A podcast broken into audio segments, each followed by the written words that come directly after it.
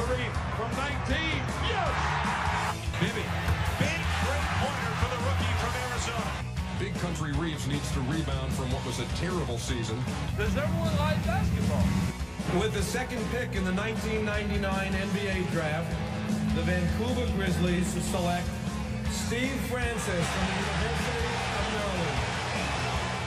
This is with the second pick, Steve Francis, the unimaginably niche Vancouver Grizzlies basketball podcast.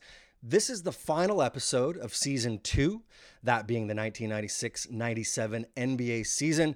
To put it bluntly, aside from Shareef Abdur-Rahim and a couple of other lone bright spots, it was an absolute and utter debacle. The Grizzlies inexplicably failed to build upon their win total from the inaugural season, going 14 and 68.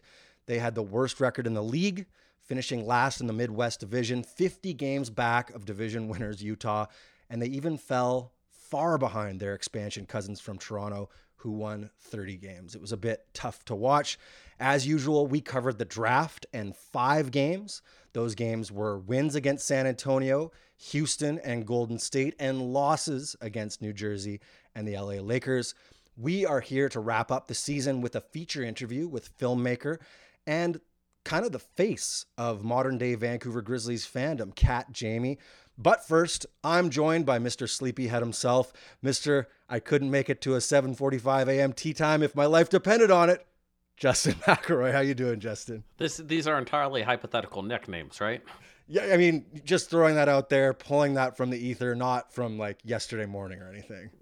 Uh, glad to be here, Jeremy. Uh, it is amazing that the Vancouver Grizzlies went in their first season from the sixth worst NBA record of all time in one season to the fifth worst.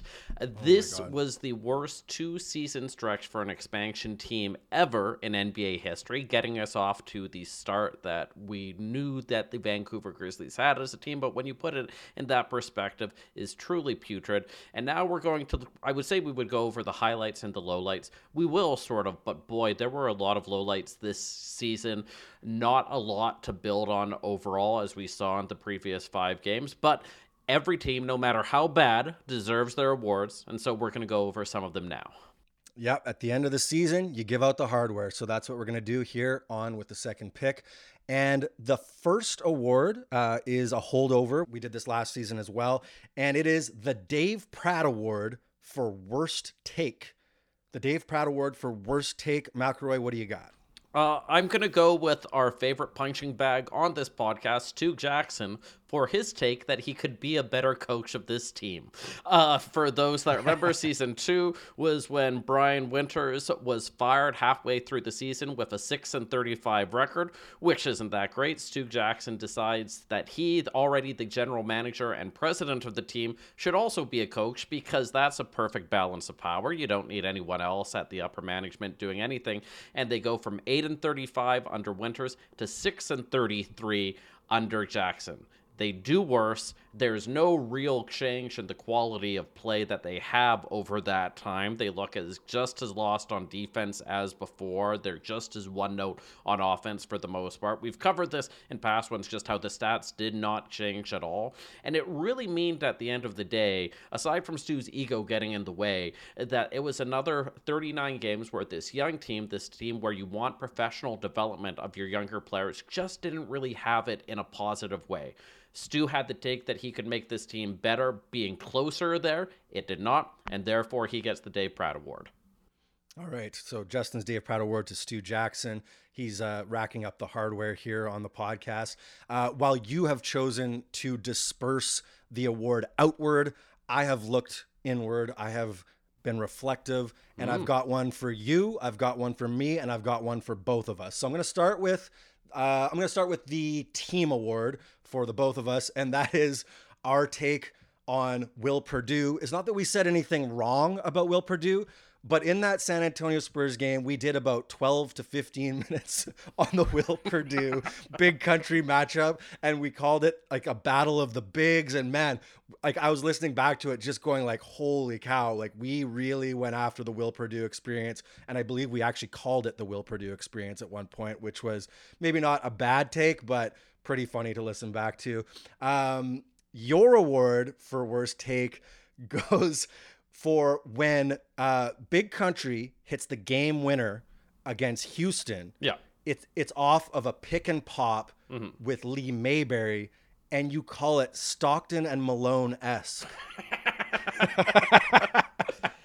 and know, you know, if you watch the replay, there is some artistry at play there for sure. So you know, I get it, but I gotta pump up my team, Jeremy. I gotta Yes, retroactively make them seem grander than they were. Yes, and um, take going hand in hand with you in almost the exact same direction. Um, I compared Big countries post moves in the San Antonio Spurs win to Akeem the Dream Olajuwon. So there you have it. Picking out the NBA greats and comparing Big Country Bryant Reeves to them. Pretty bad takes, but you know, we only have so much to work with here. On to the next award. We have the Don Poirier Award for remembering correctly. The Don Poirier Award for remembering correctly. What do you got? And remember, when we're talking about this, we're going from like our weird, hazy childhood nostalgia Yes, thoughts for the times that the team would come up to watching the games, seeing what it was like, and going, ah, you know, eight year old Justin's take was correct, 18 year old Justin's take was correct, and now 35 year old Justin got to see that validated. Uh, and again, it was that uh, Greg Anthony was the straw that stirred the drink in the backcourt for this team. You know, even though in his second season he was injured a little bit more, when he was in there, the dynamism in terms of both being able to penetrate to the basket and also to provide some spark on defense just wasn't matched by Lee Mayberry, Lawrence Moten, Blue Edwards, or anyone else in that backcourt. It was a joy to rewatch those games to see that spirit still there. Uh, understanding a little bit more, looking through the newspaper clippings, why he was sort of disenchanted with the team and exactly what his injuries were going on. But still, it was uh, something where I could watch those games and go, yeah, no, that was one of like the two solid players Vancouver had that season. For me, my Don Poirier Award uh, for remembering correctly goes to myself for remembering that I love Roy Rogers. I just lo- I loved him when I was a kid.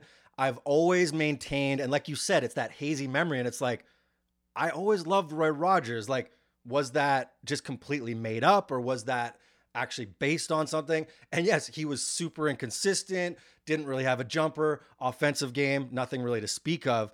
But man, the pogo stick blocks, the defense, the challenge every shot, no matter what, even if you get like three goaltends on three consecutive possessions. The guy is just so fun to watch out there for those 14 to 17 minute, minutes a game. And uh, I loved him as a kid, and I loved watching him out here again. Too bad we won't get to see him again in season three. Uh, a- And, you know, in that rookie se- season, you look at his stats, he had 1.4 win shares uh, overall. He was uh, 12.6 per. Not the best, but still, for a rookie playing, if for a bad team, he was not one of the reasons that this team was as poor as it was. And as we've discussed before, just injuries gave a what if of what his uh, development could have been. Yes, and I have honorable mentions for that award very briefly. One, how freaking cool Allen Iverson was from the draft episode when he's interviewed by Sager on stage. Man, the guy is just like swag off the charts. And then how much I couldn't stand Shawn Bradley. That was, uh, you know, I ranted about that in the New Jersey Nets episode, and that was uh, a, a constant from my childhood fandom through to the, you know, the ripe old age of dad that I am now. That's an egg. Um, on to the next award, uh, the uh, Stu Jackson Award for biggest disappointment. This is pretty self-explanatory about what biggest disappointment is and why one would name it for Stu Jackson. But I already handed out my Stu Jackson paraphernalia thus far, so I have to pick an actual player, and for that, it's going to be AP. Anthony Peeler. And the reason being What? is that this was a guy that was supposed to come in, be the star shooter for them, be someone that could carry the load, showed a little bit that he could do it with a good team in Los Angeles at a pretty young age as well. You would think that maybe he would be able to step up in that role, and instead, you look at the stats, he did pretty much the exact opposite. Yeah, we covered that 40 point game that he had, and good for that. But overall, over the course of the season, shot less than 40% from the field, uh, was just not there providing most of the game. He had one good like he had a great release. It looked like a good shot. I could go oh yeah i could see why i enjoyed that as a kid. But overall was unhappy here of course as we've discussed. Uh, sunk from big moments uh, more often than not and just ultimately was not that piece of the puzzle that the team needed to happen to advance forward. You could point out other players and you well might for most disappointment but in terms of the sheer amount of minutes that he got and the expectations to build on this team um, I look back and just go, no, he didn't do what he was uh, asked to do. Wow, that is so harsh. That is such a half glass, half empty view on Anthony Peeler. like I look at Anthony Peeler and think of him as like a life preserver that kept the Grizzlies like even well, I was gonna I was gonna say competitive. They weren't, but man, like he had I think at least a dozen 20 point games. He had two or three 30 point games and he had that 40 point game. Like I mean, man, if he wasn't there, and it's actually funny because you've kind of led into my award uh, for the Stu Jackson Award for most disappointing, uh, or biggest disappointment, pardon me. And that is, I did choose the Grizzlies guards as a group. um, because I just got so tired of watching the lack of creation. And so, in some ways, as much as I was shocked by your pick, like Peeler is creating, but mostly just for himself, and it's mostly just jumpers, catch and shoot, or like one or two dribbles to a J. Um, Peeler missed 10 games. Greg Anthony missed 17 games. And so those are kind of like our solid guards.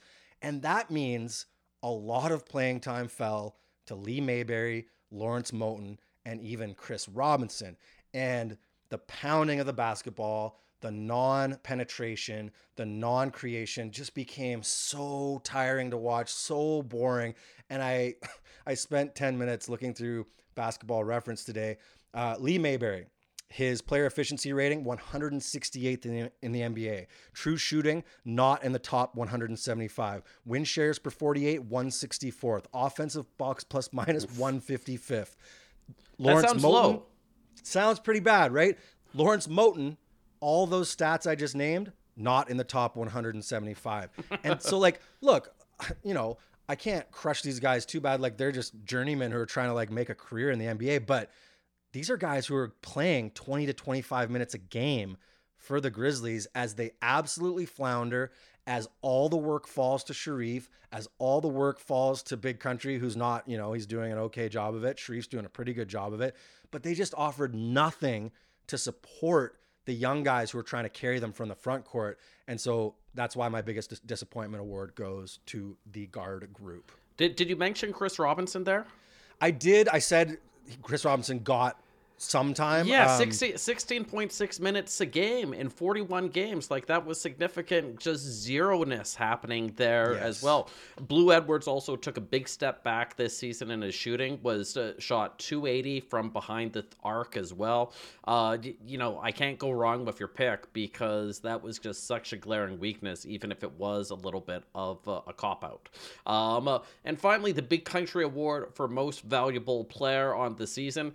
Uh, this is an easy one. This is one I think that we'll yeah. probably be making for seasons three, four, five, and six, unless we want to be bold. But hey, sometimes the obvious choice is obvious for a reason. It is Shareef Abdur Rahim in his rookie season, going 18.7 points a game, 6.9 rebounds, 2.2 assists, a steal on a block eeks getting 15 field goal attempts, leading the team immediately, and getting 35 minutes a game. He immediately got in there and within about 15, 20 games or so became the alpha on the Vancouver Grizzlies. Showed that he was a step above in terms of his offensive moves, showed that he could battle and at least play most of the time on defense to the draw, at least being present.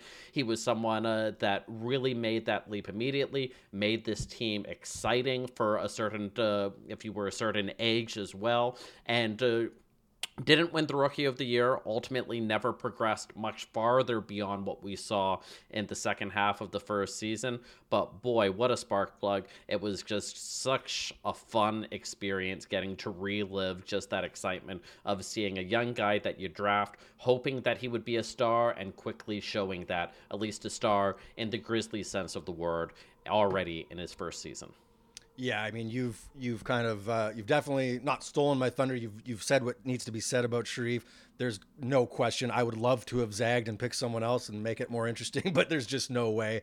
And uh, I guess the only thing I could add about Shareef is that at the age of 20, he came in and was the most poised player for the Grizzlies. Yes. Grizzlies was the most mature player for the Grizzlies. Was the person who was in the right spots. Even you know, like even if he wasn't the most effective defender, always giving excellent effort on defense, uh, moving. Uh, he showed a lot of passion out there, and you know he kind of was the leader in every capacity, talent, heart, whatever you want. He had it, and uh, it was a great season to watch. I do want to throw in two more new awards. Ooh, bonus. And, uh, yes, here we go. The surprise. I'm springing it on you. um, okay, so I've got this one. Check this out. Uh, the Jack Armstrong Award for worst recurring play-by-play gimmick. And we've had this kind of because we usually uh, we usually check out these games with road announcers, and you definitely pick up on some kind of weird stuff or odd stuff that happens uh, back in the 90s with these guys. And you know by all accounts they may be quite bored as they call these games with the grizzlies on a you know thursday night in november or whatever it may be. But i'm going to give it to all the road announcers for their roy rogers cowboy jokes it happened pretty much every game they can't help themselves okay corral uh, cut them off at the pass we did get one where it was roy rogers country music jokes but you know only marginally better. But uh, there you go. Take home your hardware for that, yeah, hackers. Um, we we heard that over and over again. And then lastly, Wait, now do, Joe do, do I get to make my? Uh, Oh!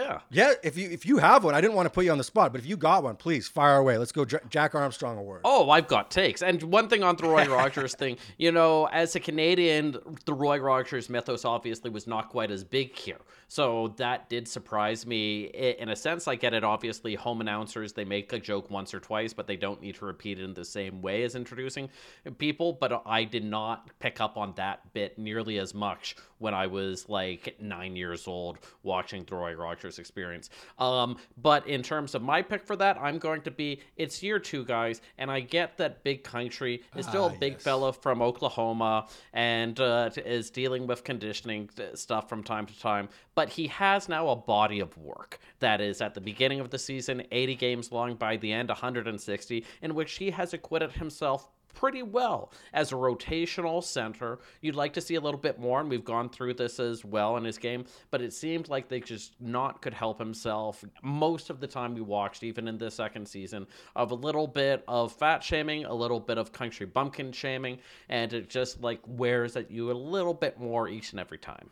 Yeah, I was gonna say like the guy goes 16 and eight for an entire season, plays 75 games, and yet every game he's called a hick, basically. Yeah. Oh, from Gans, Oklahoma, the big guy, and it's just like, yeah, guys, okay, that's yeah, that's a good take. Those are good awards. We should send those out in the mail to those guys if they're still kicking around, if they're still alive and kicking. Wow. They're like, they're like, what is this? Who are these idiots?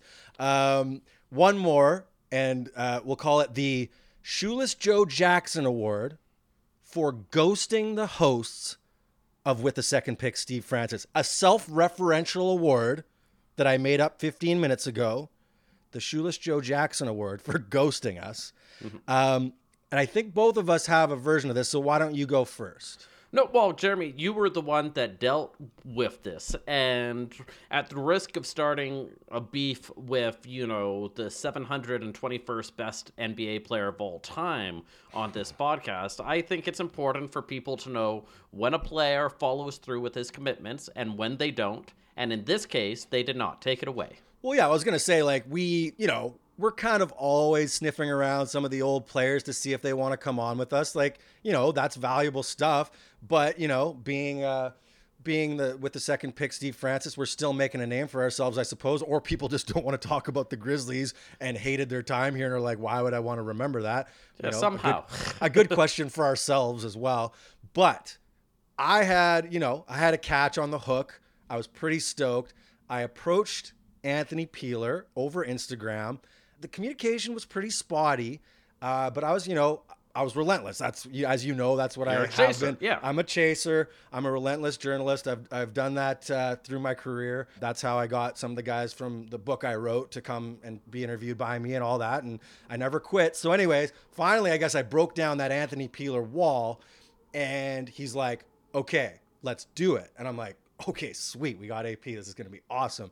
And in the meantime, between we booked the time, he messaged me and was like, okay, I need you to help me with my podcast. And I was like, what is happening here? Which is a thing that exists, right? I, I don't think so. I think that was the whole point. I think he was like, oh, this dude knows podcasting. I'm going to get my podcast going here. And I'm like, okay, like that's an odd request. Like I asked you to come on my podcast, but like also kind of a good story. Like I'll help Anthony Peeler get his podcast up and running. Like that's kind of fun. And then of course we set the time. He's in Kansas City, so we've got all the time zone stuff figured out. I got the Zoom invite out. Me and Justin show up to the interview and just sit in a Zoom interview looking at each other or a Zoom meeting looking at each other for like 33 minutes. And We we're were like, stood up by Anthony Peeler. What a sentence. What? exactly. This is this is the reality. This is the life we live. Vancouver Grizzlies podcast historians stood up by Anthony Peeler. So, Anthony Peeler, I award you the Shoeless Joe Jackson Award for ghosting me and Justin. Congratulations, Anthony. So, Justin, that's it. End of season two. Good work. Um, you know, we had the highs and lows, and we've gone over some of them here. And uh, thanks for another good season, buddy. Yeah, season three can't get much worse, can it? Don't answer that question. Uh, that does it for season two of With the Second Pick, Steve Francis, that being the 1996 97 Vancouver Grizzlies campaign. But like the end of season one, we have a feature interview for people that enjoy the extra little bit of detail about our lovable Grizz. And this is with Kat Jayme. She is the writer and director of Finding Big Country and the new film, The Grizzly Truth. It premieres at the Vancouver International Film Festival. It is a film that me and Jeremy, we believe, are in. That is, if our three hour interview hasn't been left on the chopping room floor. And we take you to that interview now.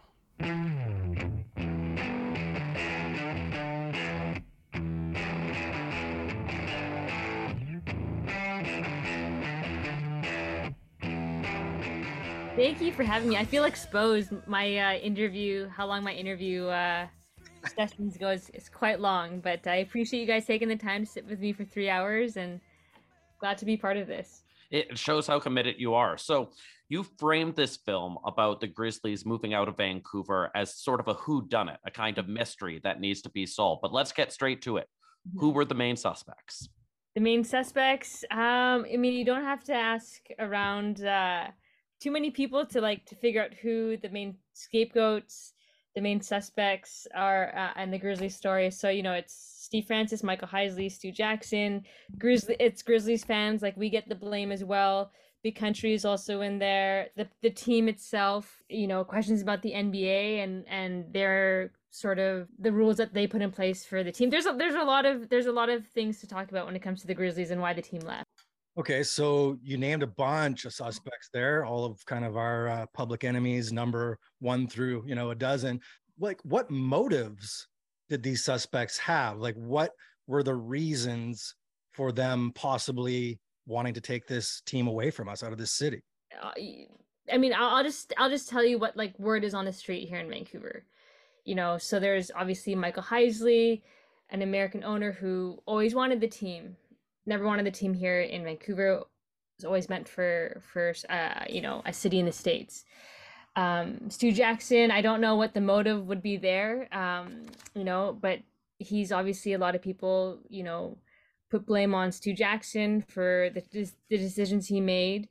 Big country, uh, you know, obviously, and I I hope I sort of redeemed him and told his side of the story in finding big country, but you know, there was just the contract that he was given, um, and many people didn't feel like he lived up to that. Steve Francis, uh, you know, obviously, uh, I don't know if there's an answer to your specific question, Jeremy, but I mean, obviously, like he's someone that people think you know he he didn't want to he didn't want to come but we still drafted him. Why did we draft him? And then you know the, there's the grizz super fans also get the blame. It's sort of like you know we never showed up. There was no support for the team. Vancouver's a hockey city. We don't care about basketball. And uh, yeah so i guess those are kind of like a lot of the a lot of the main suspects um that anyone if you mean you just pull talk to anyone on the streets here in vancouver and they'll they'll gladly tell you who they think their top their top is and you know there are many. Okay well let's talk about the memphis connection here. You traveled to tennessee for this documentary and i have personally found in producing and hosting this podcast that memphis grizzlies fans simply don't really regard the vancouver part of their franchise history as relevant. That is aside from of course shamelessly stealing our jerseys. Um, but you know that aside how did basketball fans in Memphis react when you told them why you were there and what you were doing? I spoke to um, some like Grizzlies, like a Grizzly historian, if you want to call him that. Um, you know, we were able to talk to someone who worked at the Vancouver Grizzlies, who now still works for the Grizzlies and, and moved to Memphis when the team relocated and we got to meet some super fans and i, I would say like my experience and i again i don't i, I can't give too much away because I, I want the film to speak for itself and for you guys to get the first taste of you know what i discovered when you sit down in the theater and watch the film on, on the big screen. But i would say that i was um, like really surprised by how many people how many people valued the the team's roots in Vancouver and how much they so yeah so I I kind of had a, a different experience when I was in in Memphis but I, I feel like would you guys ever go to Memphis to watch a game? No it'd be weird. It'd be sure. too weird. Sure. I'd go. You know what? Talk to me. I like let's I I I want to see what you think after you watch the film because I you know I yeah, I, I, I made a lot of friends when I was in Memphis. But, but Kat, let's tell us uh, the way that you tell the story. Because if the trailer tells us anything, uh, it seems like you've kind of centered the storytelling from your perspective as a hardcore Grizzlies fan growing up as a kid. And that worked really well in finding Big Country. I guess, why did you want to use that storytelling convention again? I think Finding Big Country was a okay so i will say i'll preface this with with i never ever set out to make two films where i was like you could argue like the main subject of the film. The finding big country when i pitched that it was never about me in the film and my story. But when i began pitching it and i kept getting all these no's and what i i had in my back pocket was just like a i'll show it to you guys here. I have it right here. It was a it was this document.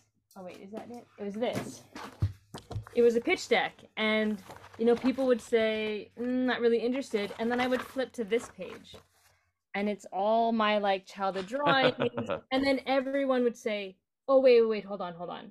Mm. that's interesting. Tell me more.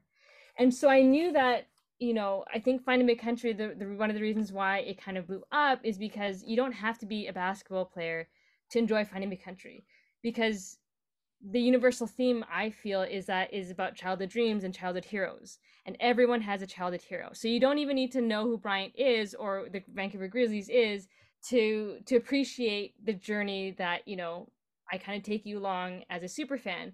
When I was making Finding a Country, I always wanted to make this film, this like this longer feature film. And honestly, like I never I was like, okay, we did this one, but in my head, I was like, we'll do like, I'm not going to be in the long feature, the, the long film. It'll just be the players. And then when we started pitching the film, everyone was like, no, we want you in it again. um, and so with this new film, it's not just me though.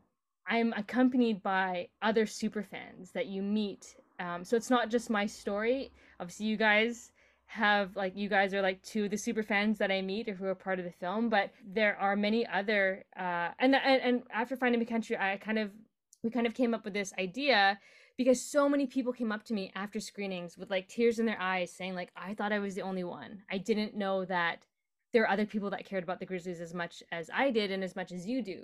And so that's when I was like, okay, we have like we have I have something here. Like I've tapped into this community that's so passionate and that's that has like so much like still has so much love for this team. And so again when we were pitching it was like okay it's not just going to be me this me this time. I'm going to be accompanied by all these other grizzly fans. And what i love about this story is that the Grizzlies were not the greatest team, but we still love them. And so, you know, I, I just feel like there's the story has so much heart um, just off the bat because of these lovable losers and this like group of fans who lived and died. Like, you know, they, they didn't it didn't matter if the Grizzlies were the worst because we didn't care. I know that you guys you guys kind of cared, but like but I feel like I was a bit younger, maybe a bit younger because I didn't know we were that bad. I think that was maybe the a bit of the like a, the difference between like me watching it versus you guys watching it. It's so funny because like you put such a beautiful, heartfelt spin on it, and like whenever I think about myself, I'm just like I'm just an idiot. I don't know why I like this stuff. but, yes, no, that's the nice version. I love it. I love it. Yeah, I'll just add like I feel like, and I've interviewed you know people within the NBA, and they'll say like you know, it's so easy. Like to me, Vancouver Grizzlies fans are the epitome of what a true fan is. Because regardless of win or loss, we love the team. It's so easy to love the Toronto Raptors because they're like they're NBA champions and they they they've they've won so much. Like we are in essence what a true fan is, and that's what I love about the story of the Vancouver Grizzlies. That's why I wanted to tell tell their story because it's a story that has just has so much heart. So back to the film though, there you got some of the biggest names in Vancouver Grizzlies history in your trailer. I saw Big Country, I saw Shareef, I saw Jacked Mike Bibby. What was their general sense, their general feeling in looking back at that squad more than two decades later? Oh, it was so much fun. Yeah, it was so great to to hang out with them. Um, you know, Bibby, and like my crew and I, we went to his place in Arizona, and he like invited us into his home for like we filmed with him for like three days, and the consensus was like with everyone I spoke to, I think it was like a lot of them thought felt like I wish I had been more mature at that time and I wasn't that young because I I love my time there, but I didn't realize like how lucky we were to be playing in Vancouver. That that was like kind of the overall sentiment that I that I got. The other overall sentiment was like we were we were on our way to becoming good. Like there were years and we'll point to this in the film where things were like starting to pick up and you know things that were kind of out of our control happened. You know there's a lockout that happened that kind of put things on pause. There were and we don't yeah i i, won't say what we get into and we we can't get into in the film because it's just there's just so much that you could cover right? There's like it's the film is like an hour and 40 minutes like oh, an hour and 38 or 98 minutes or something. I don't i don't know the exact runtime but it was there's so much that we that had to hit the cutting room floor. Not you guys, but there are other things that you know had to didn't make the cut. But so are, are Bibby and Country and Reef are they at all surprised to learn that you and me and Justin and all those crying fans and an entire documentary film crew still care about the team? I think so. Like I was, yeah. I mean, I I do. I do think that they were. um I mean, country sort of knew because of the response to the doc, but yeah, I mean, Bibby, like I, I've told him, like when I, you know, when I was in New York a few years ago, I was like, "What's your best-selling jersey?" And they're in the NBA store in New York City, and they're like, "The Mike Bibby jersey."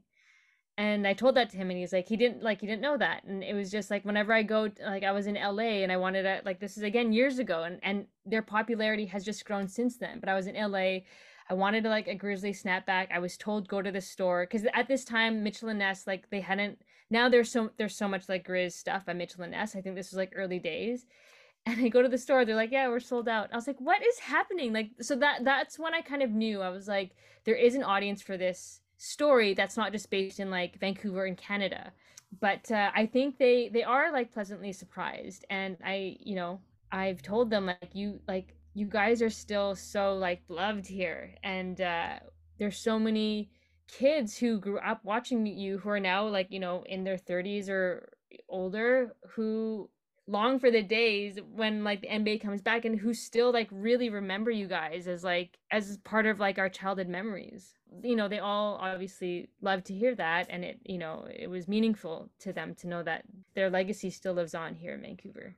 So, so, you know, we we talked about these big guys on the team that we all remember that you talked to, but we love to get mired at the minutia of Grizzlies basketball. So, can you say who was the least known or maybe most forgotten Grizzly that you were able to speak for for this?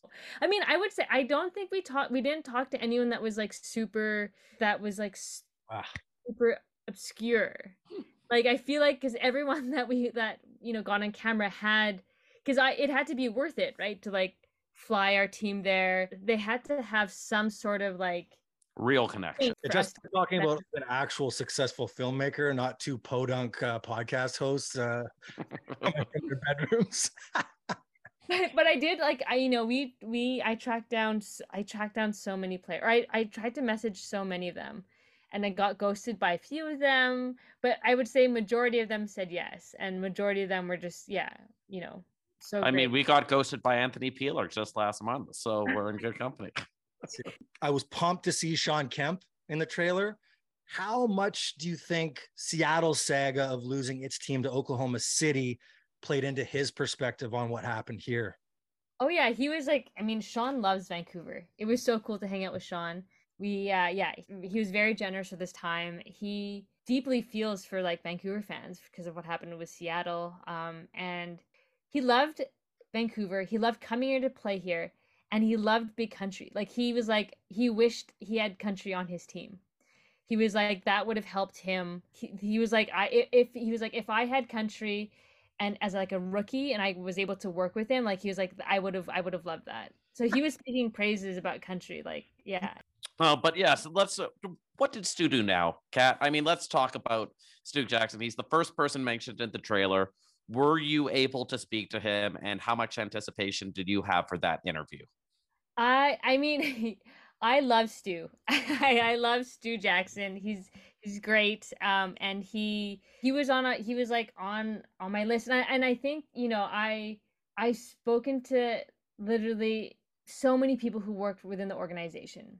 And you just get like a sense of even before I talked to Stu, you know, everyone in the organization just sung his praises about how good of a, a leader he was, how good of a boss he was, how good of a person he was. Um, and so I it took a while to get in touch with him. Um, I did.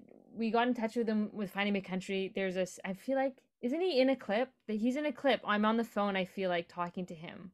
So I was in touch with him. Like I have been in touch with him these past few years. Kind of eh, like I said, yeah, I'm making this feature film. Um, I actually know I there was a. I was in New York a few years ago. I mean, and he invited me to his office, and I kind of just pitched this to him, and I said, I, "This is after finding my country," and I just said, you know, I'd love to. I want to make this other film now. Um, and you know, will you be a part of it? And he was like, of course. Um, but thankfully, like you can't tell the story without Stu, without Stu Jackson. So thankfully, you know, he we we have a an, an a great interview with him, and he's able to, you know, speak for himself and tell tell his side of the story. You know, I I do feel like Stu gets um unfairly blamed for a lot of the things that happened. And so the the hope with this film is to again just get him to get him to tell his story and and what happened. I, I, mean, to, to- me and Jeremy are known to have stew-fueled diatribes at No, I- every moment. Did it like you did have to put those tough questions to him, though, right? Totally. uh, Yes, 100%. But I think but here's the thing like once you start once you start talking to more more people, like you get like a better picture of like what actually happened. And you know, so that I I guess that were that's where I was coming from. Like I I I mean, I feel like okay, we did probably 40 sit down interviews and that's 40 like 3 hour sit down interviews. That so many more phone interviews, Zoom interviews, like I I don't know. I feel like I I've spoken to so many people within the Grizzlies organization to to understand like to have a better understanding what what happened, what the team dynamics were, and there is I don't even think there was one person that I spoke to who faulted Stu Jackson. So I mean, so that so that's that's what's interesting. It's like all these fans, we have this like perception of what happened, but then when you actually talk to people who were in the organization, like they have a different story. So that's what that's what's interesting. And I I guess I'm like this film is hopefully like bridging the gap between these two opposing sides. So we're gonna have to reformat our entire podcast. no, I don't.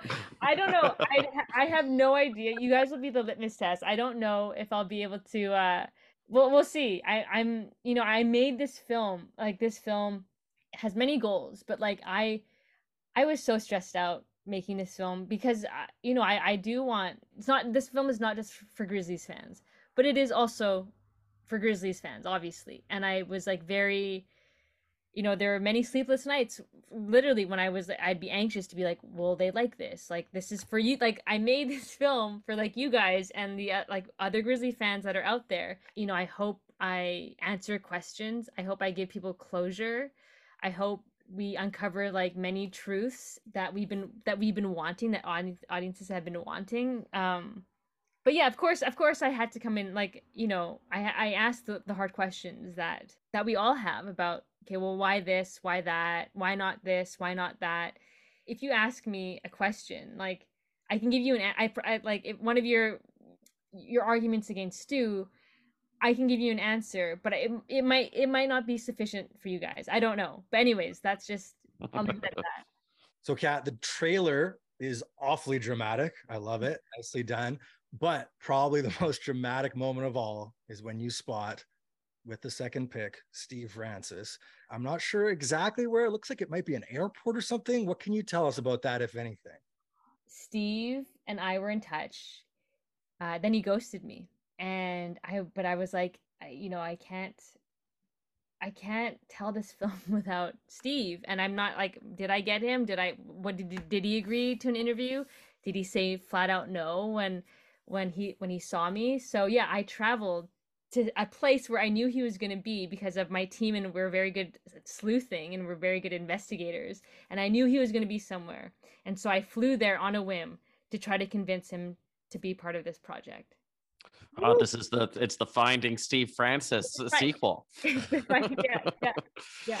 Uh, you know, our show's tagline, the best podcast about the worst franchise in NBA history. There's not much disputing that the Grizzlies were the absolute worst. In six seasons, they won 101 games and lost 359. They left 21 years ago. They have built a whole new existence with new fans in a city 4,000 kilometers away.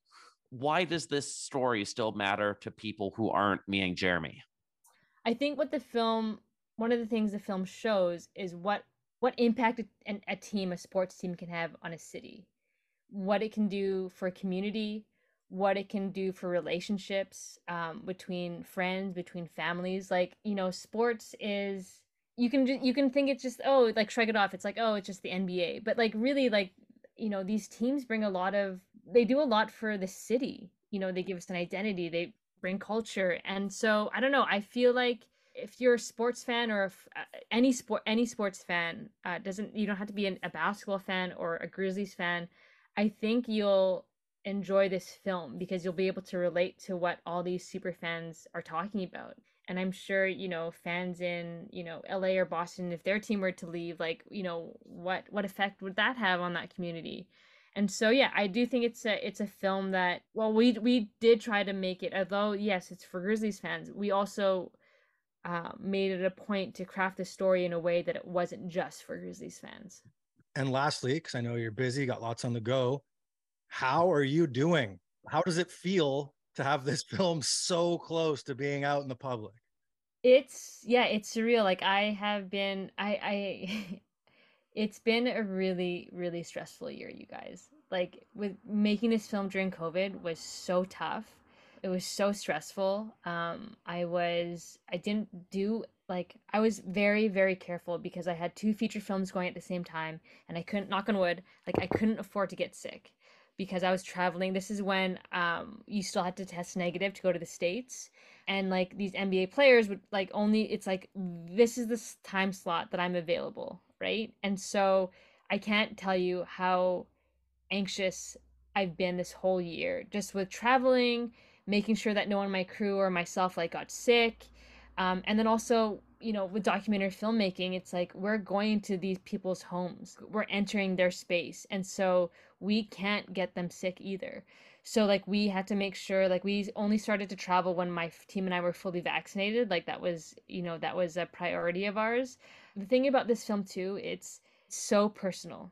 It's such a personal film. Like finding me country was personal. This is also just as personal and it, it like when that happens i become in it like a perfectionist to the max. Like it's not healthy how how like detail oriented i get because no one cares about no, no one's gonna see the stuff that i see but i see it.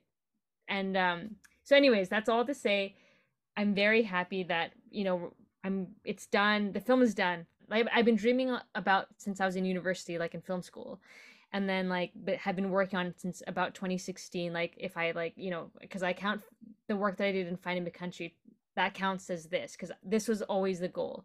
Like when when we shot in Oklahoma with Bryant, in my head I was like, okay, what these questions won't make Finding the Country, but these questions will make the other film that I want to make. So I, I was literally always thinking about this film. Well, Kat, thank you so much for your time today. Thank you for becoming such a kind of passionate voice and face for this group of kind of woebegone basketball fans who, you know, we still got a voice out there. We still got some life in us. And uh, yeah, thanks for coming on the pod and best of luck with the film. We can't wait to see it. Thank you, Jeremy. Thank you, Justin. Thanks a lot, Kat.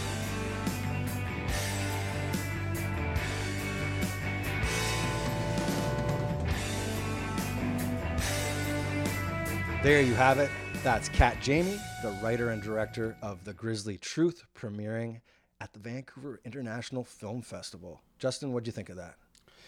I mean, as always, I love Kat's pure enthusiasm for this team totally. and what it represented to her and everyone else in Vancouver of a certain age who cheered on for this team. And I think that's why partly we were drawn to doing that with her. And I think you can see that that's going to be a through line through this that's going to imbue it with as much uh, enthusiasm and, and, sort of joyousness as the Finding Big Country one. Uh, I am sort of amused at how she thinks we're going to be disappointed at how Stu Jackson is going to be portrayed there, but I guess he is not the answer to the question of who killed the Vancouver Grizzlies at the end of this. I mean, I'm walking out. I'm walking out of the theater. I'm gonna like throw my my pop at the screen if that's like if that's like the final utmost like nope it wasn't stu's fault. Like that's going to be problematic for me as as you know. But um no i mean like you know i was super pumped for us to be a part of this project and uh, going to do the interview was super fun and i just think it's really cool that someone with this passion and skill set is like pursuing this with her entire life. Her whole career is going to this her professional energy. And you know if you've seen finding big country you know that that's a very polished and excellent skill set as far as storytelling and filmmaking. And I'm really kind of excited about the way in which she's framed this because I think what she brings to this story and to this broader ecosystem of, of Grizzly storytelling is that attention to universality. She is able to tell these stories to draw people in without talking about um, Lee Mayberry's offensive box plus minus from 1996 like you and me. You know what i mean? Like she yeah. she she tells the story so that people who never gave a shit about the grizzlies can still be like oh that was super interesting. That was cool that kat tracked down this big guy from oklahoma that kat went and like tried to find steve francis or whatever it may be. Like i think it's it's really well done in that capacity yeah, one of uh, our coworkers, uh, or my coworkers now, I guess, uh, who got an advanced screening of this, uh, said to me uh, he watched the whole thing, which we have not yet,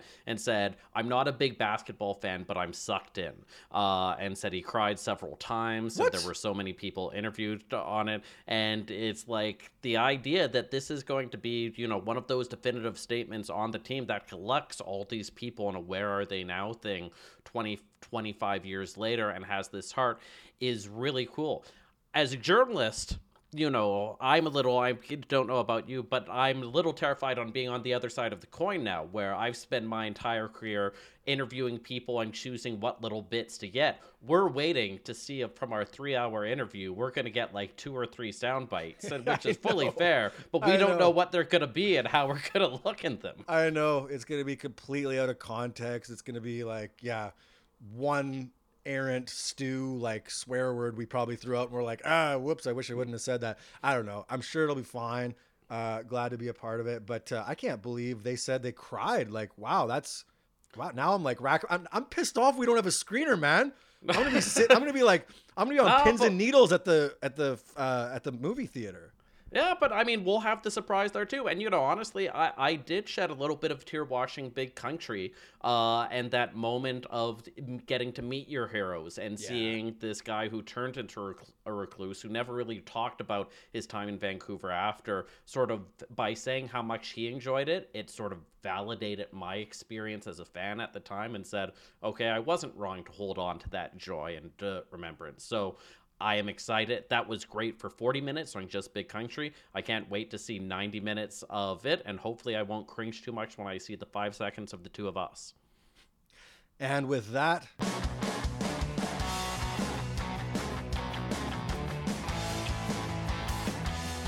this has been with the second pick, Steve Francis. I'm Jeremy Allingham for Justin McElroy. We'll see you at the beginning of season three when we dive into the 1997 NBA entry draft. Check that out.